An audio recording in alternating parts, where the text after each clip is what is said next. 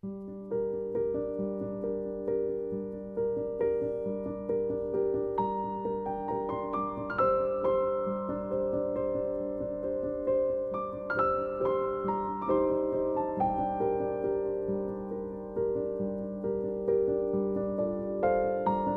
友们，大家好，我是周奶奶，很高兴在这个平台上跟您见面了。今天我要带您去哪儿呢？有一个地方你一定会非常的喜欢，它在台北的市中心，小南门的华丽转身，是不是很特别？这可以说是一条结合了生态跟生活的微旅行，非常适合我们在。散步、旅游、放松，甚至于达到感性跟知性的一条路线。他在一开始的时候是要在捷运站的小南门站，不论是三号出口或四号出口，你就向着植物园前行。台北的植物园可以说是一座非常丰富的植物教室。不过说起这个植物园，你很难想象，它不是我们现在这样的概念。因为在一八九六年日本占据台湾的时候，他在小南门所设立的这个植物园是因应军事上的需要，也就是战争上的需求而盖了这个植物园。我们想，日本人是住在东北亚地区。他为了南向攻略，必须要了解在他南方的这些地区的植物，不论是台湾、菲律宾、越南、新加坡，南方的植物都是大叶的植物。所以呢，呃，在一九二一年，当台湾的中央研究院成立之后，这个植物园，也就是南海路的植物园。就正式的改名叫做台北植物园。我们想一想，在西元一九三零年左右，这个植物园已经种上了上千种的植物，据说是一千一百二十种。可是很可惜，在第二次世界大战当中，园区所有建设当中的一些树木完全枯萎殆尽。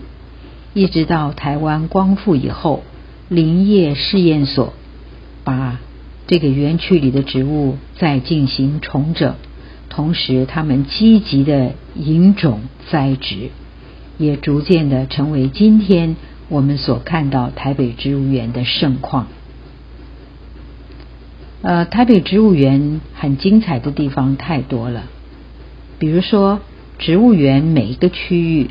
它都有不同的主题呈现出来，可能有的时候您没注意，并且呢，它都设有非常详细的解说牌，介绍琳琅满目的奇花异卉。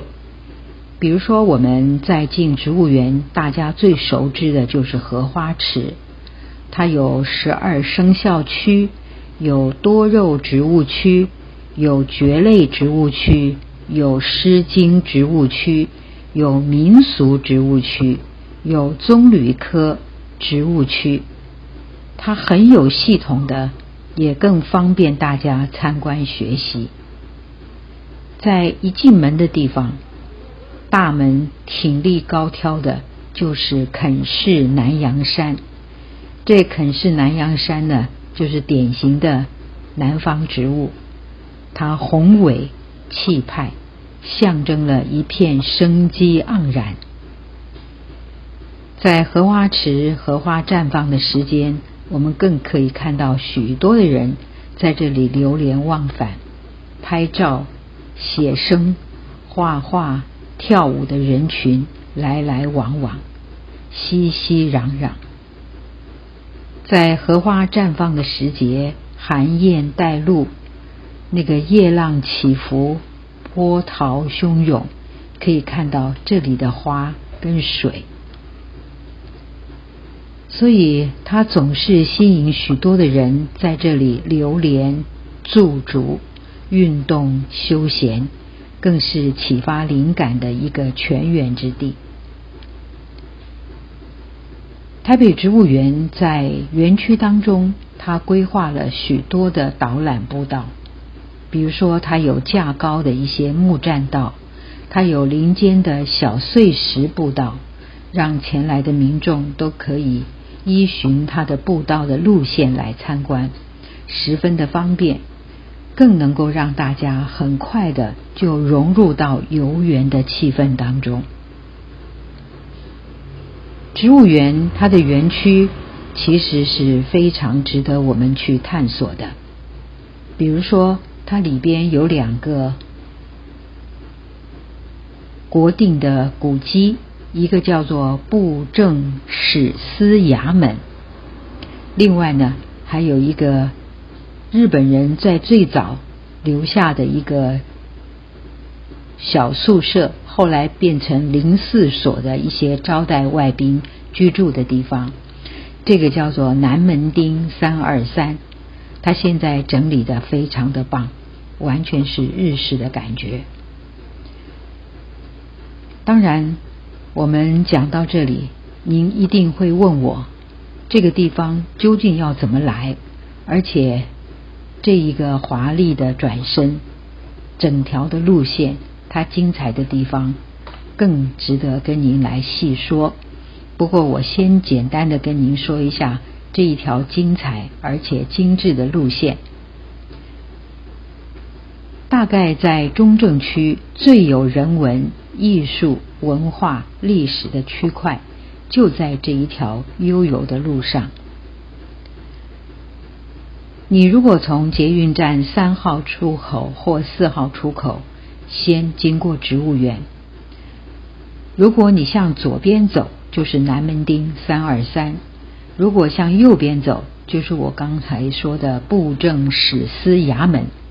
这是两个呃很特别的建筑体。如果在户外，你就会看到南海学院的荷花池。然后呢，你会经过手工艺中心，南海学园的手工艺中心。有人叫它叫工艺馆，我建议您最好从最高的九层楼、九楼、八楼、七楼是在楼层的外围，然后每一层每一层往下走，你看一看台北市你最熟悉的南区、中正区的景观，全部是居高临下的，看得清清楚楚，而且这个角度是你从来没见到过的。你总是看它的平面，但是你从最高的地方往下看，景观太美了。台湾国立艺术馆对门上百年的建国中学，甚至于左侧方的二二八纪念馆，你都可以看得很清楚。那么在右方所看到的景象又不一样，所以建议您呢一定要往上走，从上往下，然后来诶走这条路线。我们经过了手工艺中心之后呢，你会看到了国家二二八的纪念馆。这个纪念馆完全是国防色的建筑，然后你又看到了建国中学上百年的红砖的学校，非常的具有特色。然后经过孤岭街的小剧场，我会带大家去到豆味行品尝美食。然后我会带您到樟脑博物馆、烟酒公卖局，到孙立人呃孙立人的家，还有孙运璇的家，然后再回到植物园的大门，再回到捷运站。你看我刚刚这样简单的说，你就会觉得这一条路很精彩吧？其实呢，这条路上要经过十多个博物馆。我把很多的博物馆都省略了，我觉得一定建议您要走这一条路。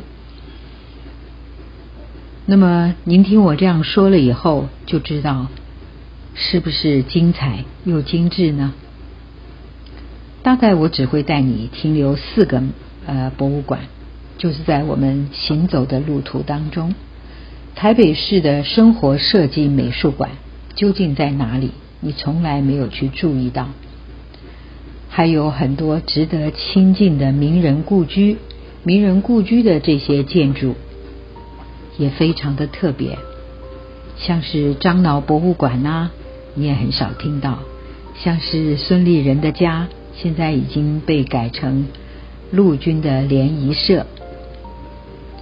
不过，不管我怎么说，在这条路上散步悠游，你可以足足的享有自在、舒爽、健康的生活。我也相信。您可以达到身心灵的净化。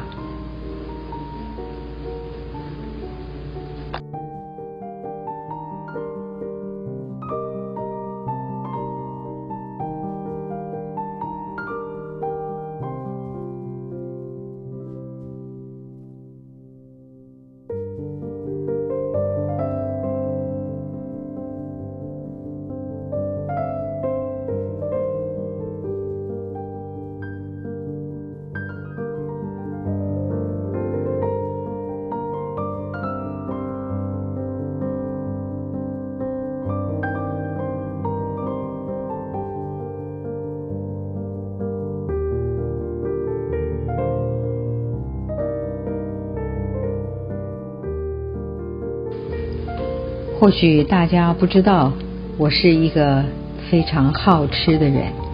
我喜欢一切美好的事物，音乐啦、舞蹈、戏剧、电影等等。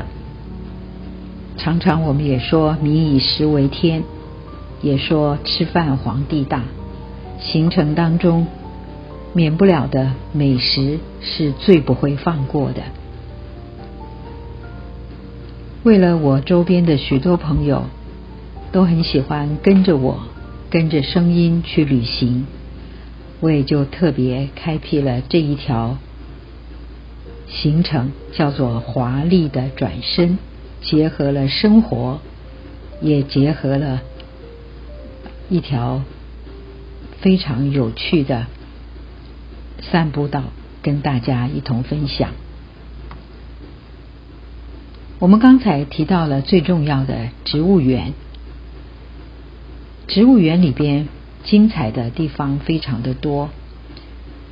我刚才跟大家提到了一些，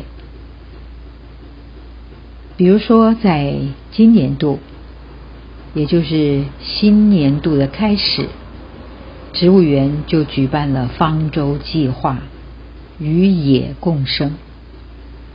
除了针对受威胁的稀有植物进行保育，它也传达了稀有植物保育的观念，并且呢，它也从文化的意涵、药用的特性、营养的价值跟观赏吸引力等方方面面，发掘了受威胁植物的园艺栽培，并且呢，也建立了。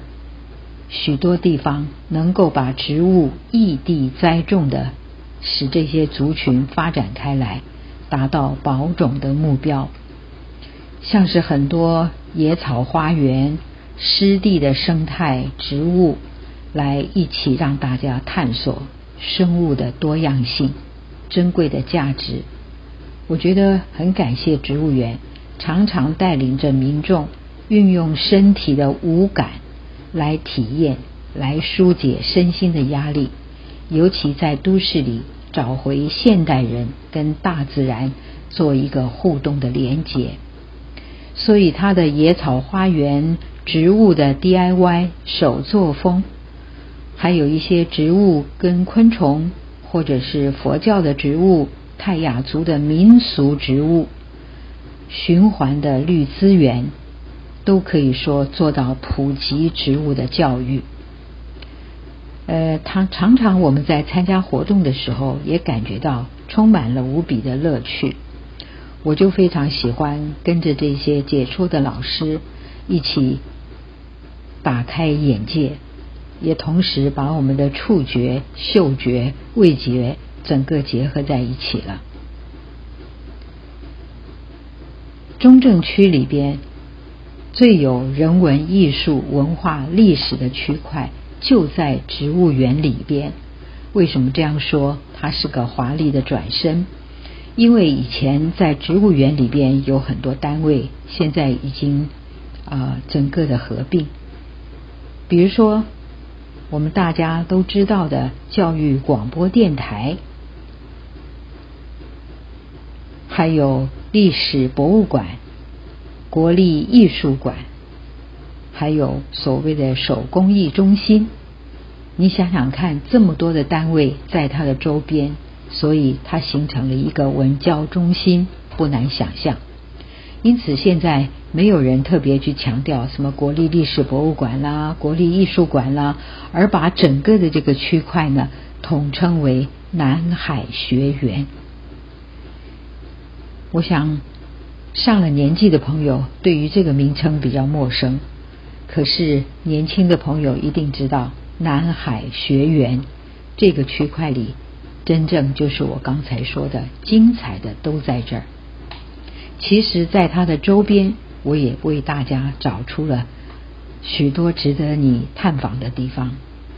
比如说，我们在出植物园的左侧就是手工艺中心。你从它的九楼往下走，一个楼层一个楼层，如果你觉得你的步调比较慢，没关系，你就在里边找一个餐馆，尤其现在都是有机的食物，所以很难得可以在里边呢有最好的视野，然后有最轻松的心情，有最好的食物，你就不要跟着我再去南昌街去吃美食了，在这里边就可以停下来。但是如果你的步伐，跟脚劲够的话，那么我们就会经过孤岭街的小剧场，到豆味行去尝一尝台湾最有名的甜不辣。在豆味行里边，除了甜不辣之外呢，它的银耳莲子羹也非常的棒。在它对接的巷子里，你会找到蟹壳黄，完全是传统式的，呃。烤炉烤出来的东西，你也可以在左侧整条街上找到台湾道地的挂包。那么在这条路美食之外呢，你想要人比较多，七八个人想要吃桌餐的话，我建议你到孙立人的家。那么孙立人的家之后呢，我们又会到樟脑博物馆，到烟酒公卖局。最后再回到小南门，可是讲到这儿呢，我们就会到孙立人的家了。孙立人可能年轻朋友不太了解，在二次大战缅甸战场上，他是我们中国人最重要的将领，在对日抗战中的表现，可以说他立下了大功，因为当时战场上他对付的是日本人。日本人一听到孙立人先生的大名，都会闻风丧胆。但是很可惜的是，国民党在来到台湾之后，渐渐的被蒋介石剥夺了他的职位跟他的自由。一九五六年开始，孙立人先生被迫在台中市住在了台中。开始长达三十几年的幽居的生活。不过呢，我们是在台北，台北的这个陆军联谊社，它的大门上你就可以看到，孙立人先生如果不是住在台中，他就在台北监控住的地方，也就是我们今天介绍的陆联厅的大门。这个陆联厅，你看他周围左右都是监视他的。当时呢，他就在这边被监管。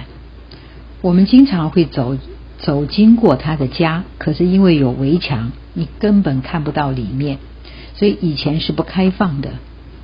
可是我总会多看几眼，为什么？因为我算是一个军眷，因为我的爸爸是军人。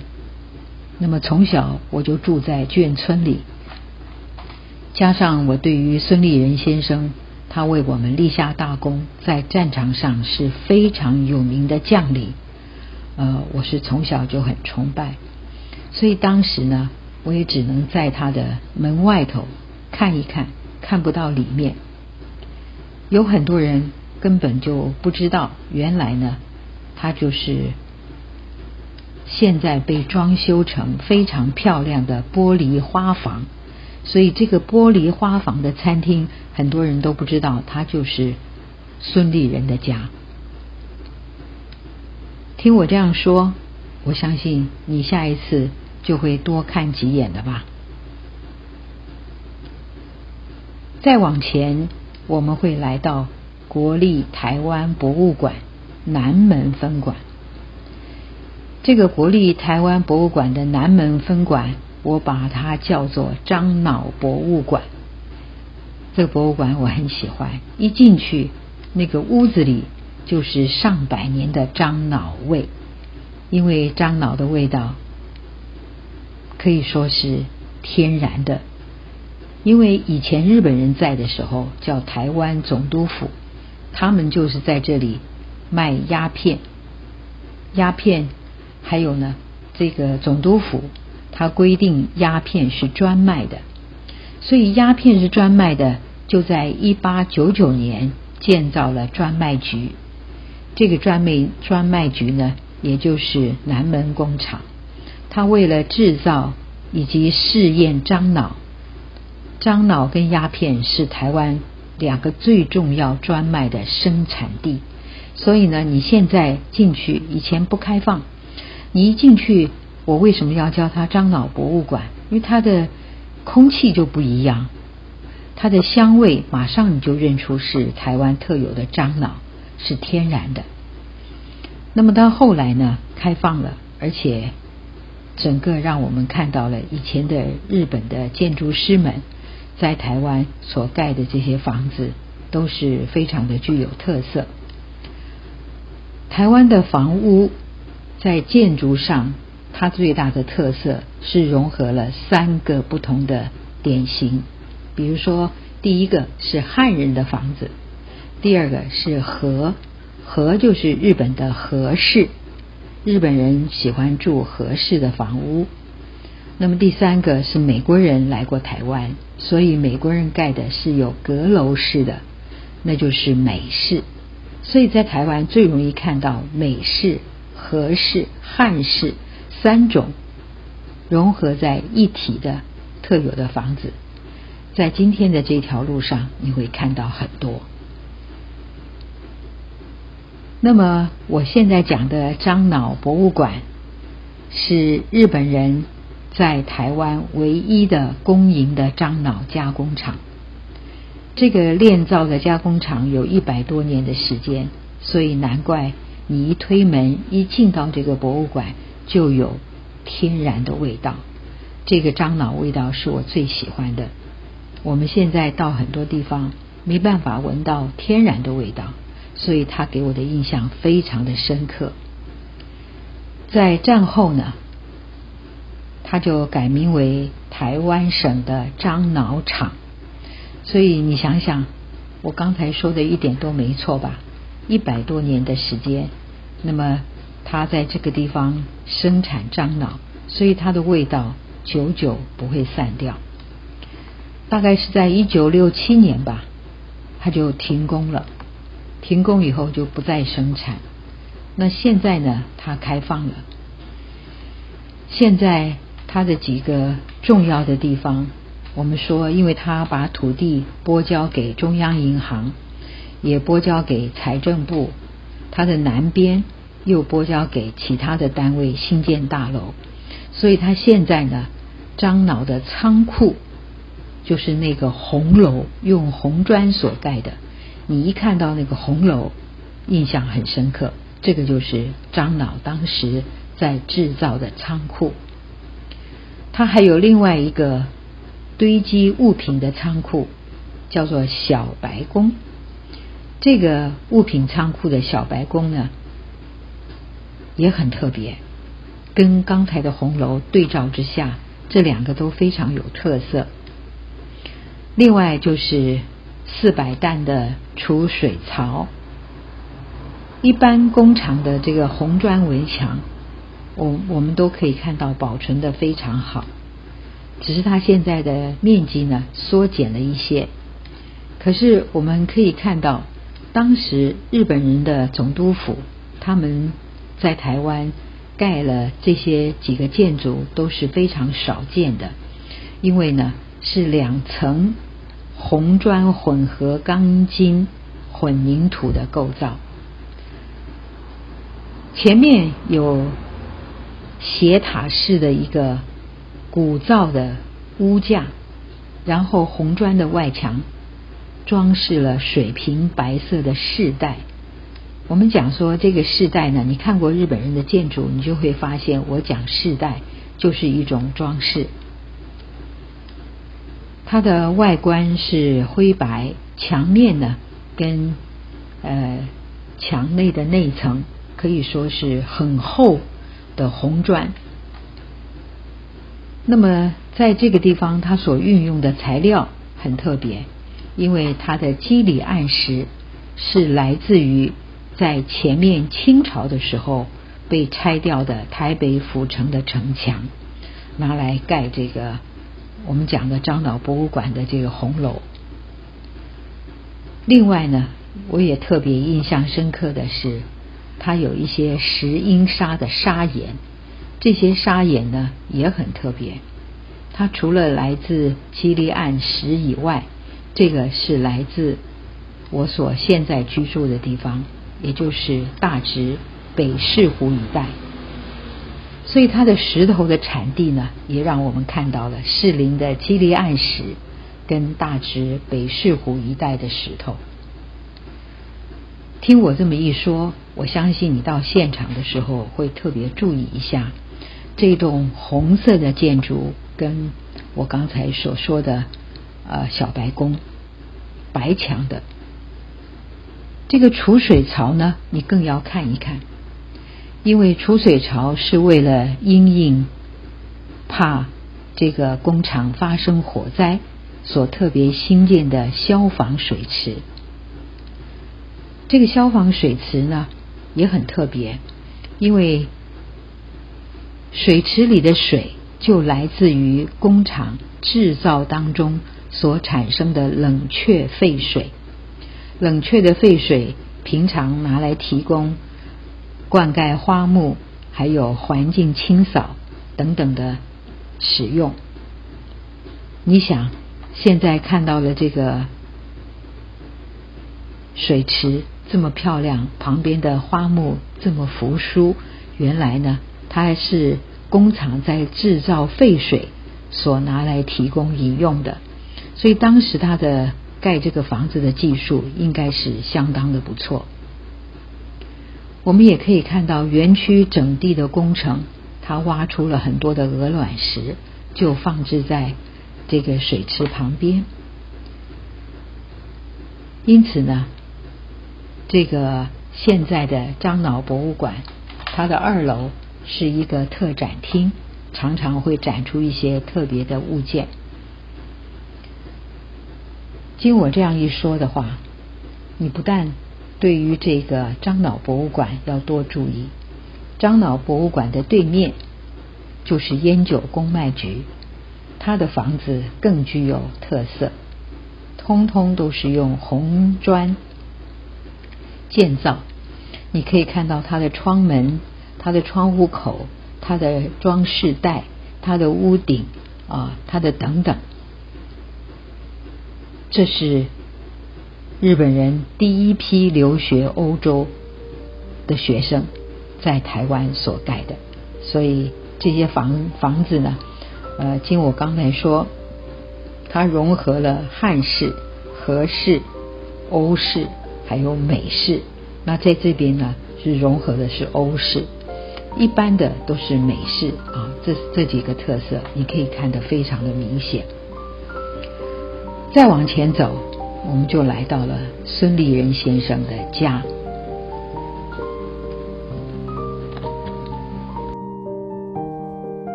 我们今天特别带大家呢走一趟南海学园。我说这一条南海学园之路是很值得跟大家推荐的。也就是说，一条结合了生活跟生态，而且又具有知性跟感性的一条小旅行。这条步道呢，非常值得大家。前去探索。我们从南海园区，然后到了孙立人的家，也到了樟脑博物馆。再往前走，我们要去的是孙运璇先生的家。孙运璇先生的家离刚才我们所说的樟脑博物馆的左侧就是。公卖局，公卖局再往左侧稍微过一条街，我们就看到了孙运璇的家。他位在台北市中正区植物园的旁边。这个寓所呢，可以说是孙运璇先生担任行政院院长之后，他在一九八零年入住的官邸。这个官邸呢，就是。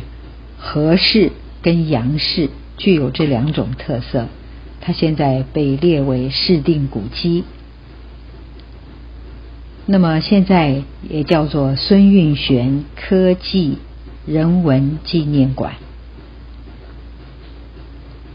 孙运璇先生是我非常佩服的一位，呃，了不起的政府的大员。他在这个地方住了十八年。